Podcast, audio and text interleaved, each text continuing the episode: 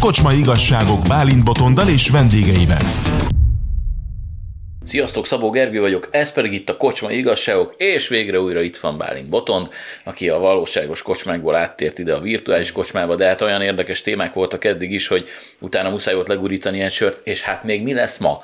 Mert hogy kedves barátainkról, a zöldekről fogunk beszélni, de mondjuk inkább ki, hogy á, zöldek, mert a természetet mindannyian szeretjük, szerintem talán még mindannyian laikusok is jobban értünk ahhoz, amit a zöldek, ezek a híres liberális zöldek szeretnének saját magukról beállítani. Na de hát itt át is adom neked a terepet, mert annyira jól feldühítettél engem is, hogy egyszerűbb, hogyha te kezded. Igen, üdvözlöm a kedves hallgatókat. Ugye amikor olvastam éppen a Mandineren, hogy a, a zöldeknél az a projektről igazodik most elő a fejük, egy fejecskéjükből, hogy megpróbálják a konzervatív pártokra, vagyis hát a jobb oldalra kenni a gazdatüntetéseket, hogy azok okozzák. A konzervatív jobboldali gazdaságpolitika és mezőgazdasági politika okozza a gazdatüntetéseket, akkor érzékelhetjük, hogy mekkora nagy bajban lévőnek érzékelik a saját helyzetüket, de az jutott eszembe, hogy az elmúlt években teljesen elfelejtkeztünk arról a dologról, hogy, hogy a maga értékén kezeljük azt a zöld politikát, amit, amit a nyugat-európai zöld pártok megvalósítanak az elmúlt 6-8-10 évben. Ugye ez egy ideológiává vált, és teljes egészében az LMBTQ és egyéb mozgalom ez bekebelezte a zöldeket is, vagy nem is tudom, beléjük nőtt, vagy ők keltették ki, ezt sose fogjuk megtudni. De a fő probléma az, hogy az a tökéletes mezőgazdaság ellenesség, az a tökéletes a hagyományellenesség, ami a zöld mozgalmakban mindig csirájában ott volt, az iszonyatosan erős lett az utóbbi időszakban, sokkal erősebb, mint, mint korábban, csak elfelejtkeztünk erről, megszoktuk. Ugye ez a baj, hogy megszoktuk azt, hogy mások elmebajában élünk, hogy mások elmebajában lévő tüneteket kell napon, napi szinten tolerálnunk. Úgy érzed, hogy ez nem szakmai alapon van? Ez nem szakmai alapon van, hát ez, ez, ez szerintem pszichiátriai problémákról beszélünk itt tulajdonképpen a, a maga teljességében, és ugye a, amit a, amikor kitalálja valaki, hogy a mezőgazdaság környezetszennyező, hogy a tején környezetszennyező, miközben egy betonsivatagban él, villanyautóval közlekedik, ami, ami hol környezetszennyező, hol nem.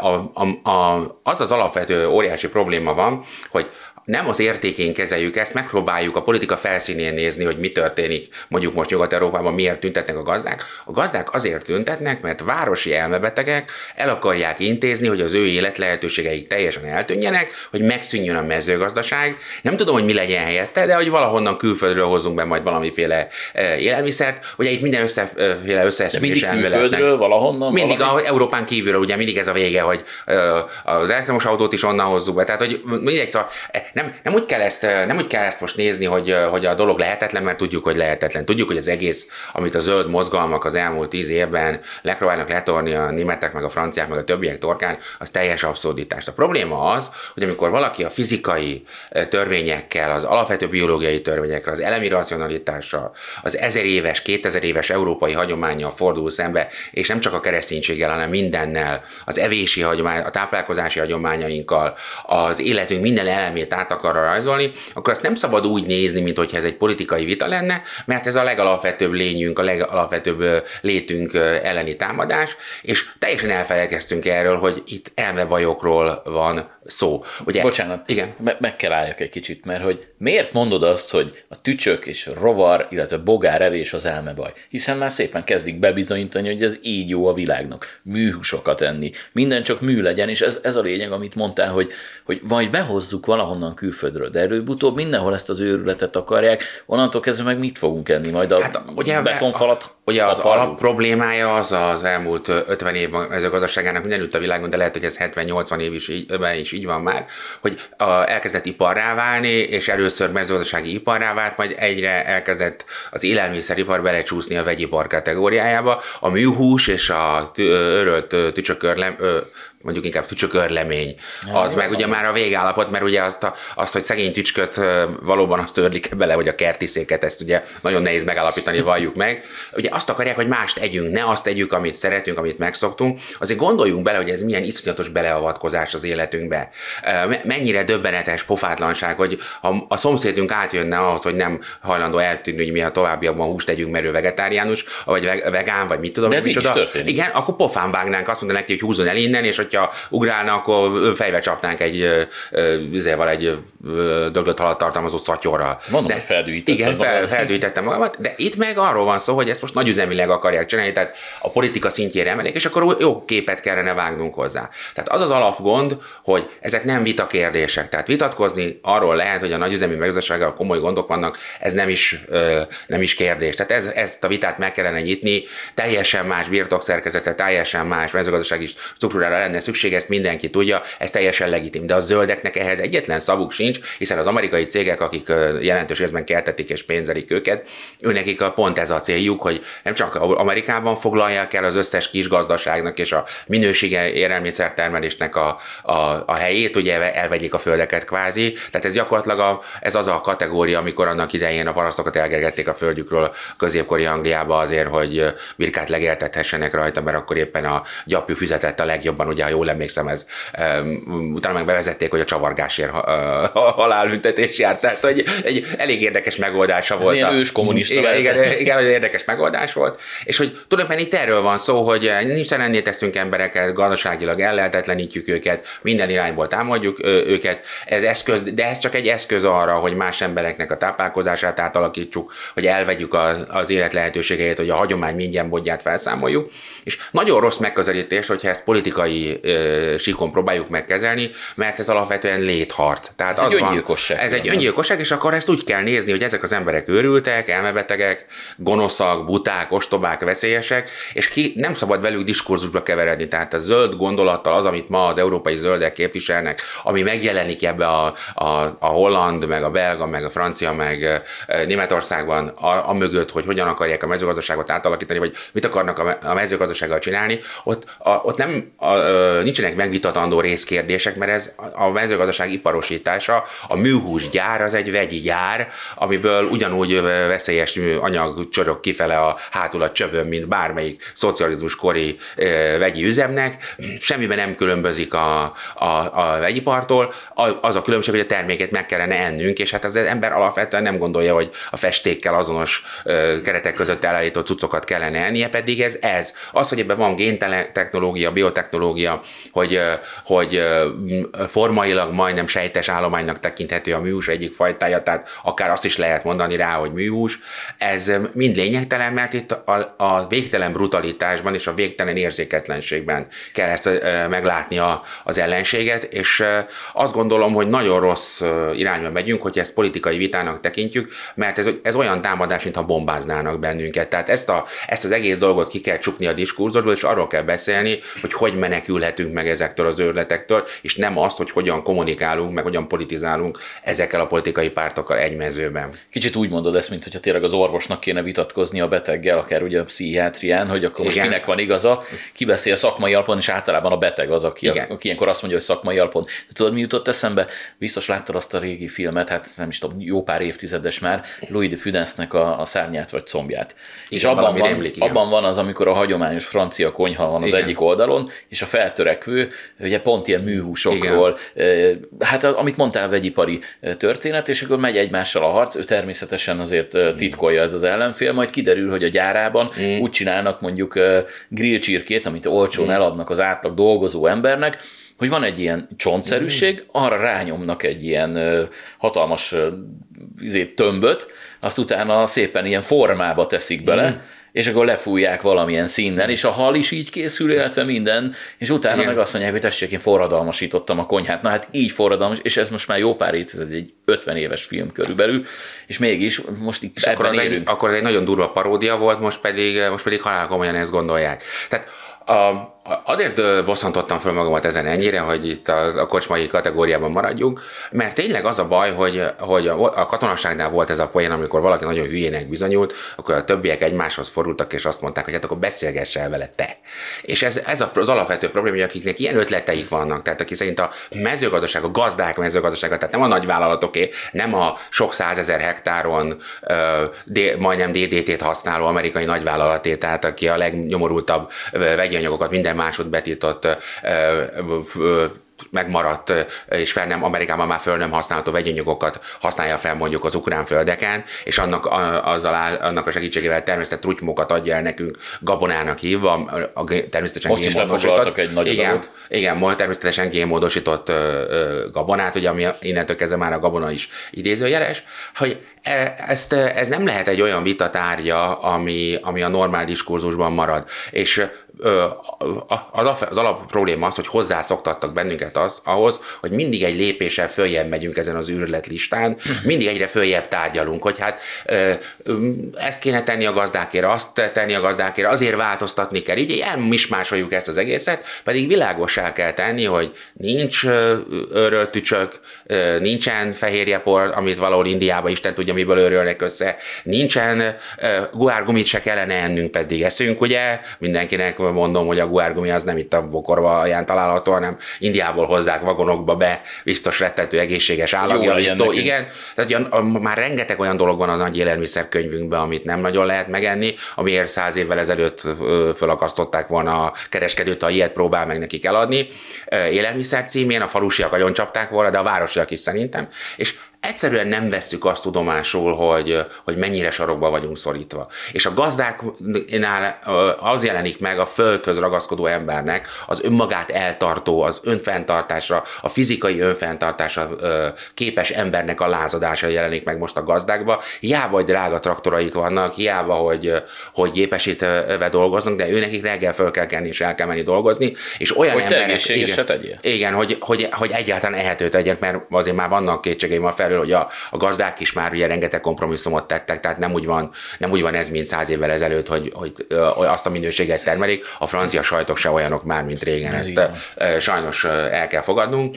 Tehát itt az utolsó arhaikus munkát végző, akár már hiába gépesítve és dolgozó embercsoport lázad föl, aki már csak a 1-2 százaléka, 3 százaléka a társadalomnak, és őket is ki akarják ezek az elmebajosok csinálni, és ezt nem úgy kell néznünk őket, mint a megélhetésül kért lázadó embereket, hanem úgy kell néznünk, hogy olyan emberek ezek, akik, akik a utolsók, akik, akik a természethez kötnek bennünket. Az utolsó emberek, akik még látnak állatokat, gondoznak állatokat, akik még, akik még gondol, szaporítanak állatok, akik még gondolkoznak valahogy arról, hogy hogyan, hogyan is kellene egy emberi lénynek Józan élnie. paraszti észre. A józan paraszti, igen. Ugye ez egy nagyon messzevezető kérdés, csak azt, azt a drámát akarom bemutatni, hogy, hogy az utolsó kapcsolatunkat akarják ezek az őrültek elvágni most a, a valósághoz, a termőföldhöz, a túléléshez, és tudomásul kell vennünk azt, hogy, hogy, hogy véget ért az a, a, a beszélgetésnek a korszaka, és nem csak az EP választáson, hanem utána is mindent majd meg kell tennünk azért, hogy ezek az űrletek ne jöhessenek vissza. Tehát ezekhez, ké, ugye most fordul elő először, és ez szerintem jó zárszója lesz ennek a történetnek, hogy nem okos elmebetegek vezetik a szélsőségeseket, mint a kommunisták vezetői között rengeteg intelligens ember volt, a formálisan persze őrült volt mindegyik, eh, morál nélküli eh, zadisták, meg mindenféle egyéb őrültek, de hogy a intelligenciájuk volt. Most van először az, hogy rá kell döbbennünk, hogy a zöld mozgalmakat általában nagyon buta emberek vezetik, hiába hogy mögöttük gazdasági a érdekek. A régi. Már a kommunista, pontosan, már a kommunista a régi, ez már, már egy teljesen másik világ, ezek sokkal önpusztítóbbak. A kommunisták azért legalább, amikor nagyon szakadt a cérna, nagyon-nagyon érződött, hogy mindjárt felakasztja őket a lakosság, akkor befékeztek. Mint De amikor e... Lenin a, igen. visszahozta a Novaj Elkonyomisztik a politikában, hogy, hogy még se meg mindenkit. Utána igen. majd legyen kommunizmus, akkor először csináljuk, ami bevált Igen, ami működik. Így van, így van. És ez a döbbenet, hogy, hogy ezek, ezzel szembe kell néznünk, hogy ez a legalacsonyabb szintű destrukció szellemi értelemben, ami ér bennünket, de a legpusztítóbb is, mert ezt semmiben nincs beágyazva, csak a pusztításba.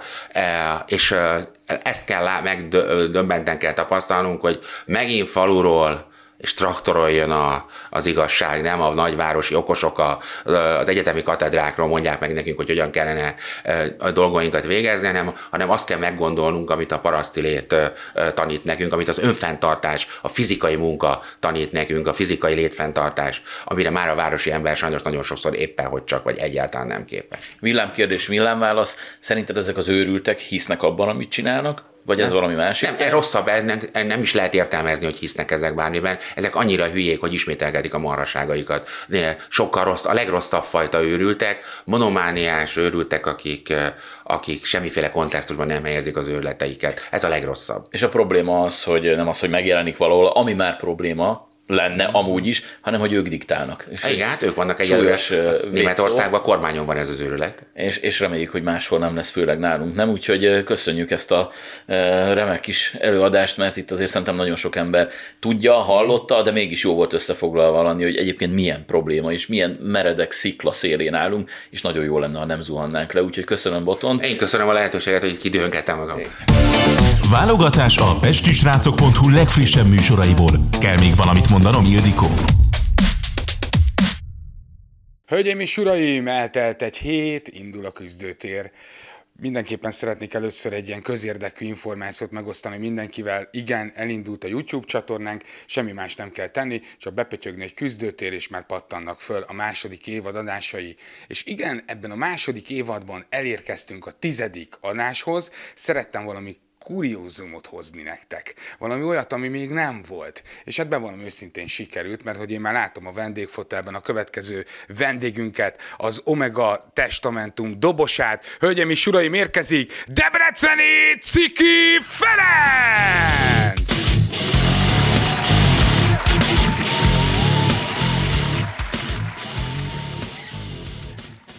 No hát akkor végre itt most már ülő pozícióba, akkor még egyszer egy nagyon nagy pacsi, és nagyon köszönöm, hogy elfogadtad a meghívásunkat. Hello, és, szia, és üdvözlet a nézőknek. Bocs. És mindjárt az elején szeretnék egy ilyen nagyon izgalmas korszakkal kezdeni, még az Omega előtti időszakról, amikor a Neoton együttestek a dobosa voltál, és hát, hogy építhetnék egy időgépet, akkor biztos, hogy ez a csapat, ez az összetétel lenne számomra a legvonzóbb, tehát mint rockénekes biztos, hogy itt könyörögnék, ott az Ori székházban, a büfé környékén egy meghallgatásért, hogy, hogy csak hagy hallgassam, mert hogy Balázs Fecó, Somlajos, Pásztor, te, és... Galáclali. Galáclali, igen. igen. igen. Tehát ez egy olyan ötös, ami... Hú, tehát elképesztő. Hát egy különös élmény van ebben a dologgal kapcsolatban. Az, hogy amikor a állami pártunk és kormányunk kiküldött minket, állami kiküldetésben voltunk Afrikában, Lagos, Akra, ott magyar napok voltak, és most azt mondták, hogy nem a 100 száz tagú cigányzenekart visszük el reprezentálni a magyar zenét, hanem akkor most egy rockzenekart, beat zenekart, és így került aztán, hogy a Neoton választották, és akkor mentünk ki, először Amsterdam, és utána Afrikába repülővel, és Amsterdam egy éjszaka, és amikor kimentünk a városba, és láttuk a plakátokon Black Sabbath. Oh.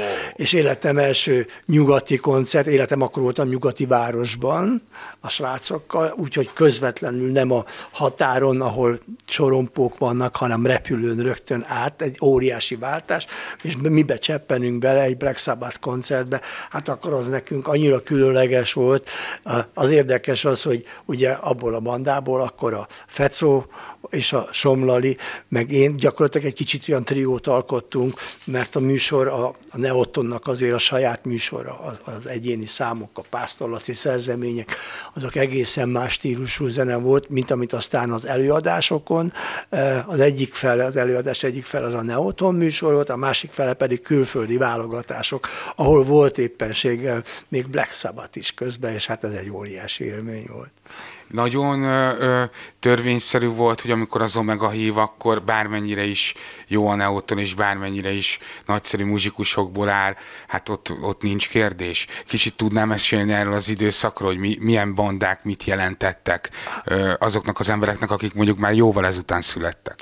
Hát igen, érdekes volt, mert pont erről az útról, amikor jöttünk haza, repülőtére már várt két hölgy, akik a zenekarnak a küldöttei voltak gyakorlatilag, elővezették azt, hogy itt valami fog történni, és hát így is volt, elvittek egy lakásra, ahol aztán később jött a Benkő Laci és a Molnár Gyuri is, hát a később kicsit kés, az két nappal később jöttek, akkor kopogtattak, éppen reggeli hemendex, és jöttek a srácok.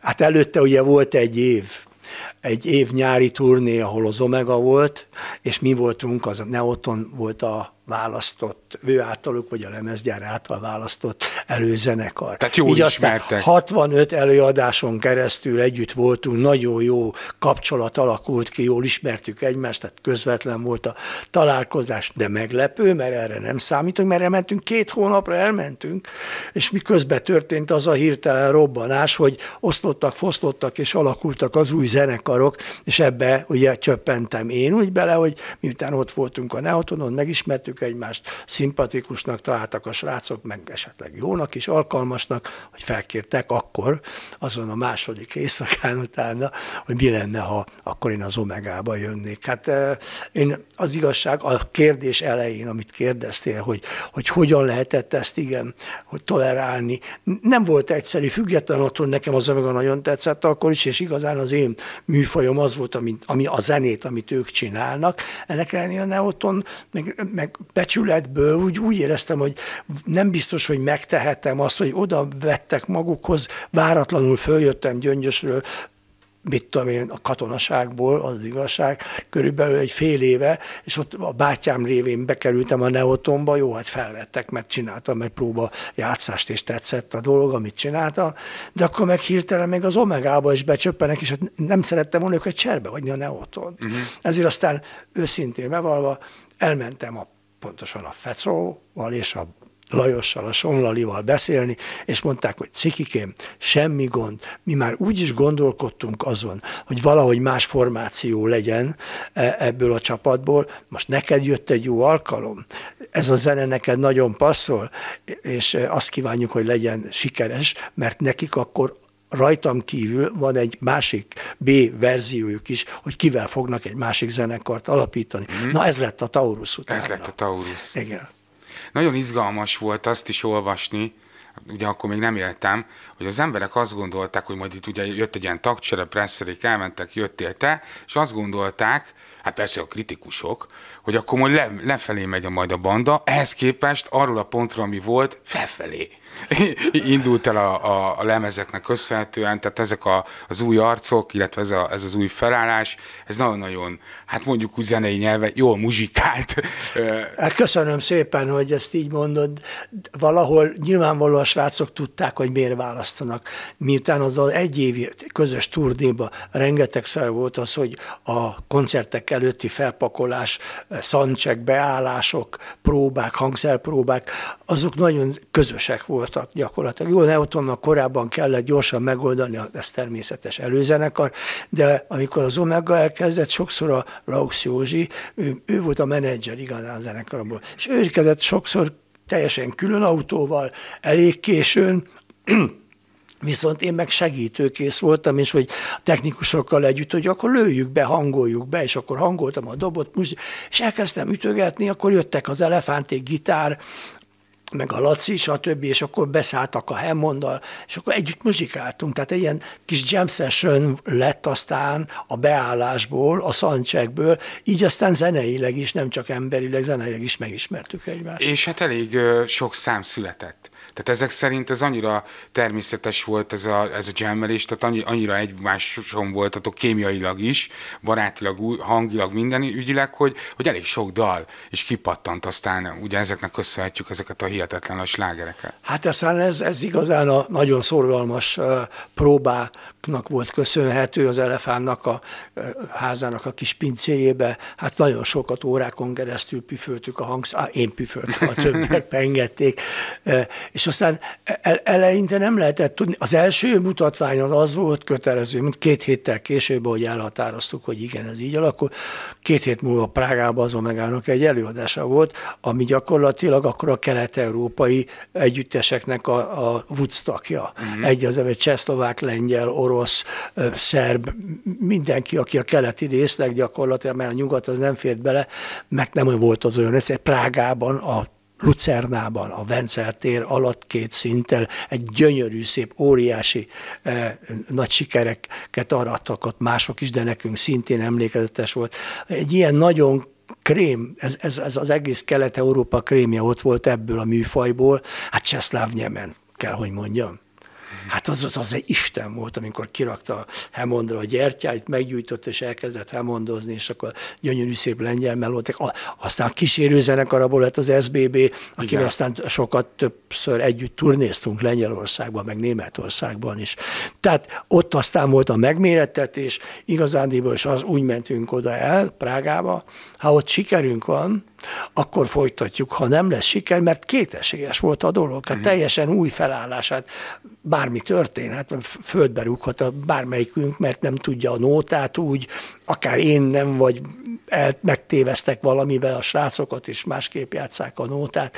De hála Istennek akkor a siker volt, hogy nincs mese. Egyértelmű volt, amikor tértünk, az hát akkor gyerekek, folytatjuk, próbáljuk. És ak- abból jött utána, ezután, az idő után jött, hogy elkezdtünk a hűtlen barátok, először csak kis lemezt, két nótát, és utána pedig az élő omegának az anyagát összerakni. Igen, hát az egy kicsit már progresszívebb volt, itt jobban kielhettem az omegából azt a fajta stílus játékot, jobban megengedhettem, és ez szerintem ez ilyen szempontból valószínű, amit te mondtál, hogy milyen nóták születtek, valószínűleg ez ennek is köszönhető. Egyébként meglepett titeket, hogy ennyire ez a, ez a kicsit progresszív irányzat ennyire működik a magyar füleknek?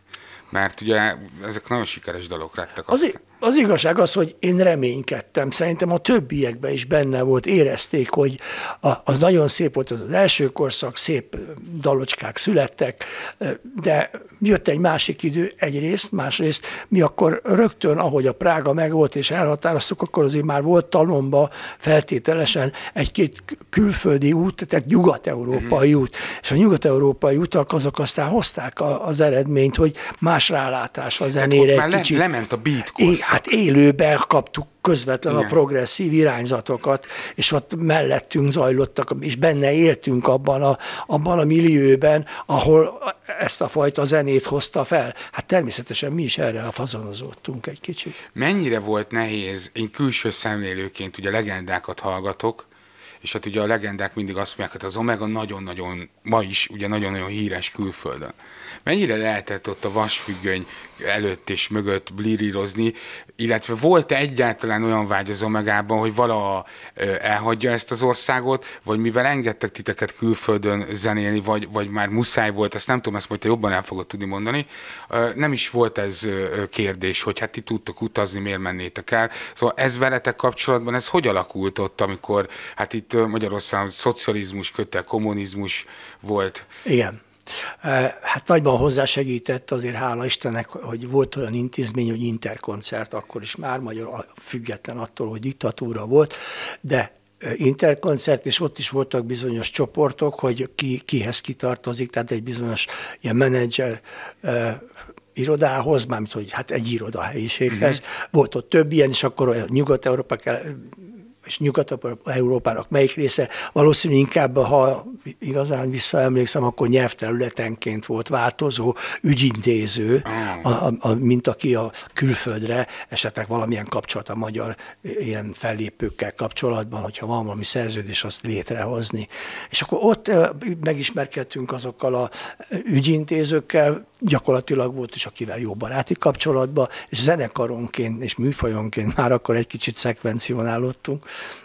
a többi zenekarok is, és akkor mindenki megtalálta maga emberét, és akkor, hogy ő azt figyelte, és akkor azt a fajta stílust nézték, és meg tudtuk kapni azt a lehetőségeket, amik külföldön feldobtak a hirdetések, hogy melyik banda, hol, mikor turnézik, milyen eh, turnék, milyen fesztiválok. A legfontosabb a fesztivál volt, mert a fesztivál ugyancsak egy van, de arra meghívnak vendéget, és ismeretlenül beindulni nem lehetett. Csak ott, ahol már tuti nagy tömeg van, és akkor ott felléptettek. És hál' Istennek a nyugat-európaiak annak idején azt megengedtek egy-egy szocialista ország. Mi bejelentkeztünk egy jó pár ilyenre, akár Finnországban, akár Spanyolországban, akár Németországban, Franciaországban, ilyen volt Jüveszkülei Finnországban a fesztivál, Vigóban, teljesen a legnyugatibb csücske Spanyolországnak az óceán felé, ott is volt egy ilyen, és hát kalandos utakon, hát eléggé furcsa körülmények között, de volt olyan, hogy pont a kettő, amiről beszélünk, Jüveszküle az Helsinki-től 500 kilométerre, el kellett indulni, és hogy négy nap múlva megérkezünk Vigóba, de abban egy Ford Transit buszban benne voltunk mi hatan, a technikussal együtt, meg az összes cucc, és azzal 5000 kilométert lemenni, amikor még nem volt annyira képítve Nyugat-Európában sem az autópálya rendszer, egyfolytában mentünk, nem álltunk meg, nem aludtunk, csak mindig gurultunk, gurultunk, és így megérkeztünk, és mondták, amikor megérkeztünk, hogy hú, ez igen, nagy szállt, ezt a pontosság, mi az, hogy ezt a pontosság, hát holnapról van szó. Jaj, nem kapták meg a telexet, hát pedig telexeltünk a, az interkoncertnek, hogy egy nappal korábban van a fellépés. Azonnal buli. És képzeld el, épp ahogy mondod, megérkeztünk, épp, hogy le tudtunk tusolni, és rögtön a színpadra. Hát furcsa volt, de nem is értettük, hogy ott is nagy siker volt, hogy a spanyoloknál az a fajta zene, hát mi semmilyen kasztanyettás muzsikát nem csináltunk, ami hát ami jellemző azért a, a, a spanyol nyelvvirágra, és annak a zene kultúrájára. Mi az egyáltalán, és mégis hát azért a, a rock úgy látszik, bár akkor is azért eléggé elterjedt, úgyhogy nem csak a, a, a angol szászoknál lehetett azért ilyen ugye, ugye nagyon sok ö, olyan történet is van, és ezek nagyon büszke történetek, hogy a külföldi zenészeknek, legyenek azok könnyű zenészek, rockzenészek, hát tetszenek az Omega dalok, valamelyiket átveszik, valamelyikért nem szólnak, ilyen is van sok, de, de hál' Istennek ö, ö, ugye legendás dolgok vannak, Scorpionsnak a, a, a scorpions való kapcsolat például. Viszont engem az izgatott, amikor ezeket a történeteket hallottam, hogy amikor ti benne voltatok ebben, megjelentek a lemezek, megvoltak a külföldi fellépések, kik voltak az első olyan külföldi zenészek, vagy netán sztárok, akik jelezték, hogy gyerekek, hát ez, ez óriási, hát én ezt hallgatom, vagy, vagy... Abszolút ráhibáztál, hogyha a zene kollégá, zenei kollégákra gondolunk, a lemezfelvétel kapcsán, meg a név, a Scorpions is, ahogy elhangzott tőled, hát az úgy alakult, hogy amikor az első német lemeztársasággal szerződésünk volt a Belafonnal, ott volt egy producer, Péter Hauke, aki aztán eligazított minket egy stúdióba.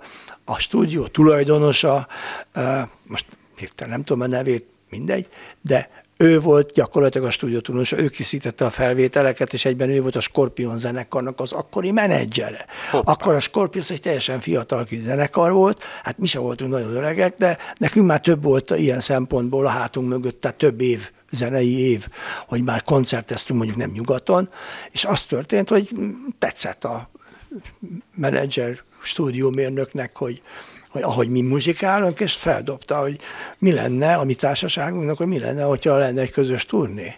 Az, hogy Omega Scorpions turné. És az először úgy indult, hogy az Omega volt a headliner, és a Igen. Scorpions volt a, az, az elő a backing banda, ami ugye, aztán utána a, viszont a srácok azért már akkor is nagyon jól muzsikáltak, az igazság, és, és úgy éreztük egy-két koncert után, ez nem teljesen korrekt, mert hát azért néha kapaszkodni kellett nekünk is, de ez jó hatással volt, mindenféleképp ránk is, mert feszítette, akkor még többet beleadtunk, még jobban odafigyelt, és a többi. Viszont a kollegialitás is megjött, mert akkor azt mondtuk, hogy figyelj, oké, okay, gyerekek, csináljuk azt, hogy egyik nap ti, másik nap meg ők.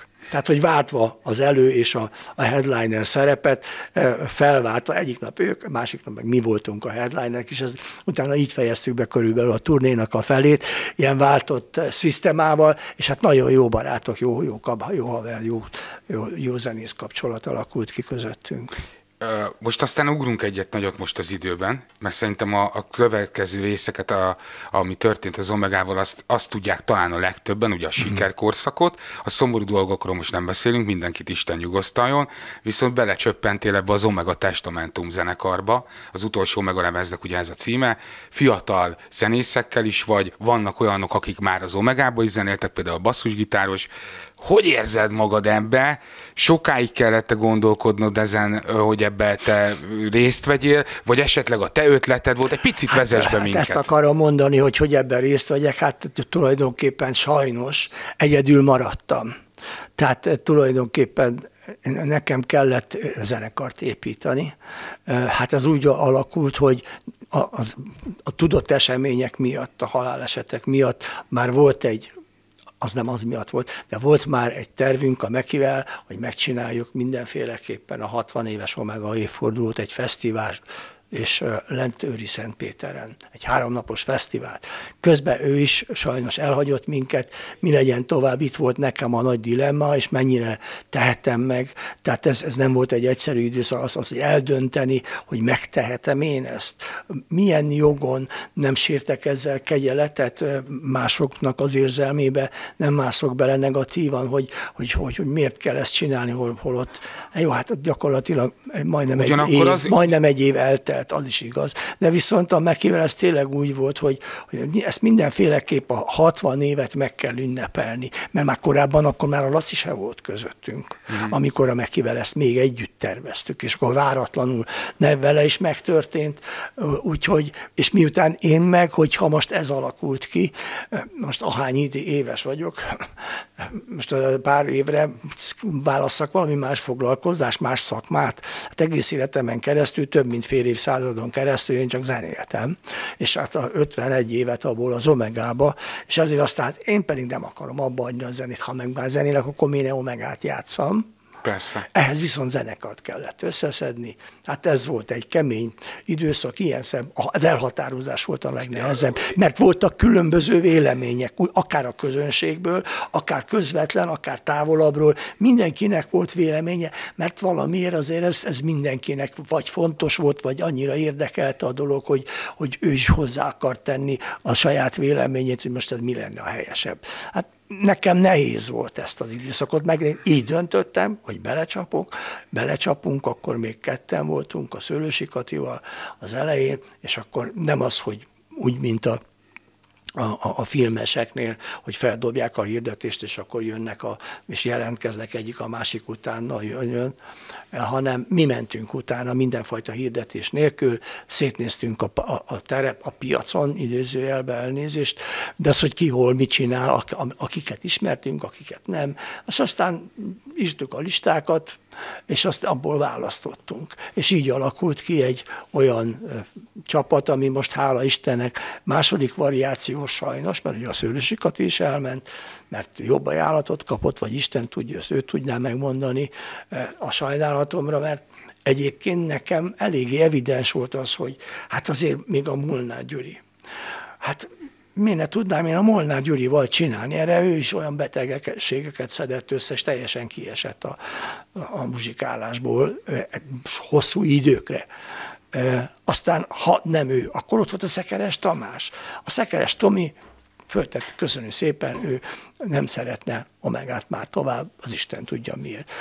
Ott volt a Vámos Zsolt, aki a lemezre, a Omega testamentum lemezre három-négy számot gitározott, meg van egy vagy kettő szerzeménye is.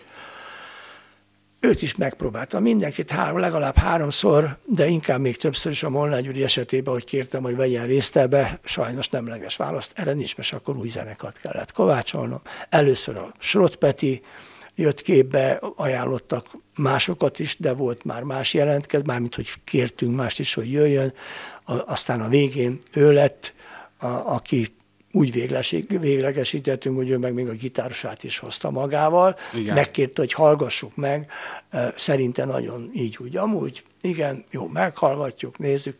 Volt már gitárosból is másik, tehát tudtunk miből választani, de így akkor meglett a Péter, meglett a Robi, Uh, aztán hát a, a, sajnos arra nem számítottam, hogy a basszusgitárt is kell, uh, mert a Kati elment, akkor a nincs mese, a Samu, a Fekete Tibor nekem már régről nagyon szimpatikus volt, és hogy, hogy a sorra nem így volt, előbb a billentyűs, a Nagy Liszi, a Zsolt, Igen. Nagy Zsolt, a Liszi, akit már 20-30 éve, nem, a, a, még, a, még a kőbánya iskolából kifolyólag Srotpet egy nagyszerű énekes, Erdős Robi nagyszerű gitáros, Liszi, ő is egy fiatalabb hát zenész, hát olyan hangokat olyan szépen meg tudta oldani, aztán komoly problémát. És nincsen sok ugye billentyűs ebben a korosztályban, tehát azért nem dúskálunk, megmondom őszintén. És hát igen, és hála Istennek viszont ilyen szempontból, hogy ilyen mélyre tudtam meríteni idézőjelbe, hát igen, sok fiatal van most így közöttünk idézőjelbe téve,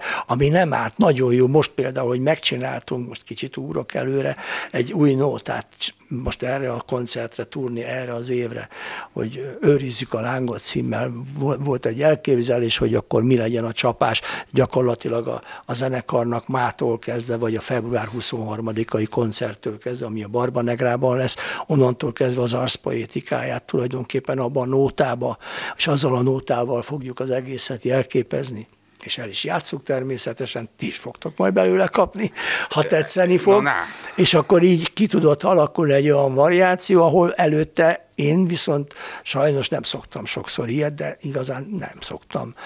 Ha valamit megfogadok, akkor betartom. Megfogadtam azt, hogy csak Omega Nótát fogunk játszani ezzel a zenekarral. Ezt felrúgtam, most bocsánat kérek mindenkitől, de úgy éreztem, hogy ezt most muszáj, mert, mert tényleg annyi időn keresztül, amennyit próbáltunk a srácokkal, hogy megismertük, hogy nagyon közel állunk zeneileg, tehát meg, meg ott nem, nem lesz nehéz feladat talán, nem könnyű, de talán nem lesz nehéz, és mi, ki, mi derült ki? Hát a Fecóval kizenélt még. A Liszi, ő is muzsikált, a Samu szintén a korálba, korálba én meg a Neotomba. Tehát hárman valamilyen szinten már zeneileg van egy közösségünk, az arra stílusra ráérzünk, már hasonlóak. És akkor ez a Peti, meg a, meg a Robi, hát a Robi a, a, a legfiatalabb, ő a Benjam, Benjaminunk, de hát legutoljára most ma, ma, ma Péter énekel, de három nappal, vagy négy nappal ezelőtt meg a Robi gitározott, olyan szépet felgitározott, hogy hú. Fantasztikus rác egyébként, meg nagyon jó gitáros, én mindig is drukkoltam neki, hogy ő egy nagyon-nagyon komoly elismert zenész legyen, és szerintem már, már gyakorlatilag az is. Hát most oda tett egy olyan szót, hogy... Úgyhogy ez a fiatalos, kicsit rockeres, mert ugye hát én zenéltem is a velük, felállás, az azt jelenti, hogy február 23-án a Barbanegrában azért egy ilyen nagyon tökös műsor lesz ez az Omega Testamentum, mert nagyon hát, úgy tűnik. Igen. Ugye, Tehát itt nincsen tingli-tangli. Hát tingli-tangli nincs, igazad van, abszolút. De viszont az is van, létezik az, hogy, hogy a, egy 50 éves, hat, bocsánat, nekem 50 éves, 51 a Omegával, a 60 éves Omegár egy zenekarnak azért annak be kell illő bemutatni, mert független attól, hogy ez gyakorlatilag a Omega Testamentum lemeznek budapesti ősbemutatója, itt még ez nyilvános előadáson nem hangzott el. Tehát ez, ezt nagyon buli. fontosnak tartjuk mindenféleképpen. Öt számot játszunk, öt nótát játszunk a testamentumról. Abból kettő régebbi, mert a Meki sok átiratot csinált a korábbi ö, anyagból, amit már együtt megcsináltunk.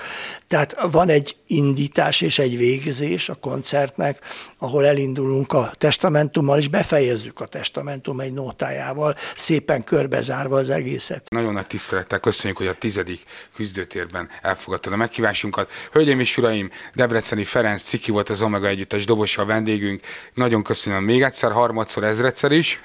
Köszönöm a kollégáim nevében és a srácok nevében. Jövő héten természetesen folytatjuk, ez volt már a küzdőtér, visztát szevasztok.